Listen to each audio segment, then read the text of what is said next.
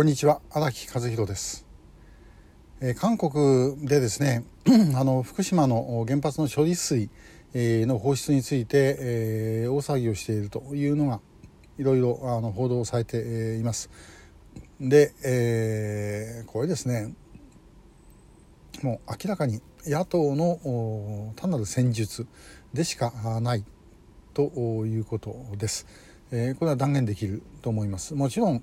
これあの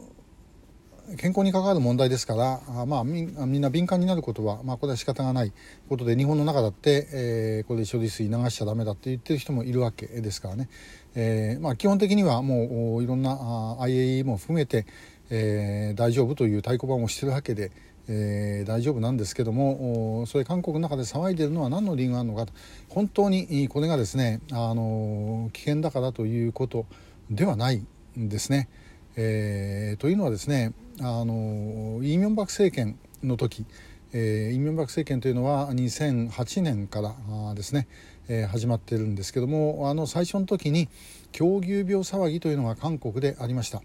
えー、要はあのアメリカ産の牛肉を食べるとですね、えー、狂牛病になるということでこれ MBC という韓国の文化放送がですねあのそのまあ非常に人気番組の中で、えー、そのことを非常にセンセーショナルに流しましたこうふらふらっと歩いていてバタンと倒れる牛のシーンをですねもう何度も何度も繰り返して、えー、流すと。いうことでですね、えー、まあ、韓国人の中に非常に恐怖を植え付けたとこれ実は後でフェイクだということになるんですけども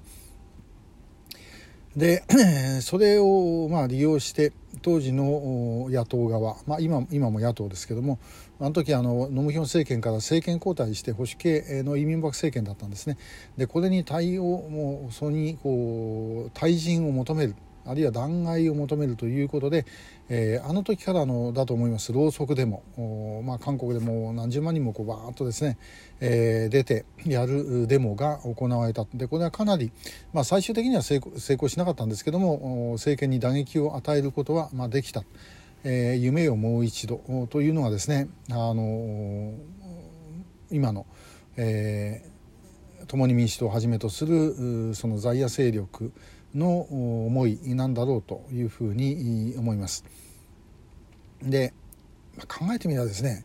あのろうそくデモって、まあ、あのなんか調べてもどうできますけどあんな何万人何十万人というデモですねあのろうそくなんて自分でも準備します？するわけないんでこんなもんね全部用意してあったんですみんなね。で、えー、それもあのデモもやっぱある程度秩序だったデモになってましたからこれはもう明らかにですねそのデモを先導した連中がいてその連中がやっていたということですねこれはもう北朝鮮にもつながっている人間だったと、まあ、当時、えー、政権交代してしまったんで、えー、なんとか保守政権を揺さぶる必要があった。えー、ということなんでしょうそれで韓国内そして北朝鮮の各勢力がですね、まあ、いろんなことをやったうちの一つがあの競技病騒ぎのろうそくデモということだったと思います。でまたやろうとしてるんですけどもなんかあんまり今一つですね、えー、というのはあのまあその前にも回しましたけどもあのイ・ジェミョン、えー、という野党の党首ですけども、まあ、この人も非常にいろんなあのダーティーなあの汚職絡みの疑惑があって今それが追及されていると。でまああのご愛嬌にそのかつて、えー、知事の時代でしたっけね。あの日本製のシャンプーを部下に買いに行かせたとかですね。そんな話もついていくんですけども、まあ、ともかくまあそちあんまり評判が良くないっていうことですね、えー、そういうこともあってなかなかあの盛り上がらないということだと思います。で、えーまあ、最近これに中国が加勢してですね。で、えー、なんかもうさらになんか電話かけてきたりとかですね。日本製の水産物日本産の水産物の輸入禁止とかですね、まあ、いろんなことを言ってるわけですけれども、まあ、これはもう完全にこちらとしてはしっかりと、えー、立場を明確にしてあのもうそんなことは、えー、関係ないんだというふうに言うべきでこれだこれこれこうなんだから安全だというふうに言うべきだと思います。でさらにそこにとどまらずに言わなきゃいけないのは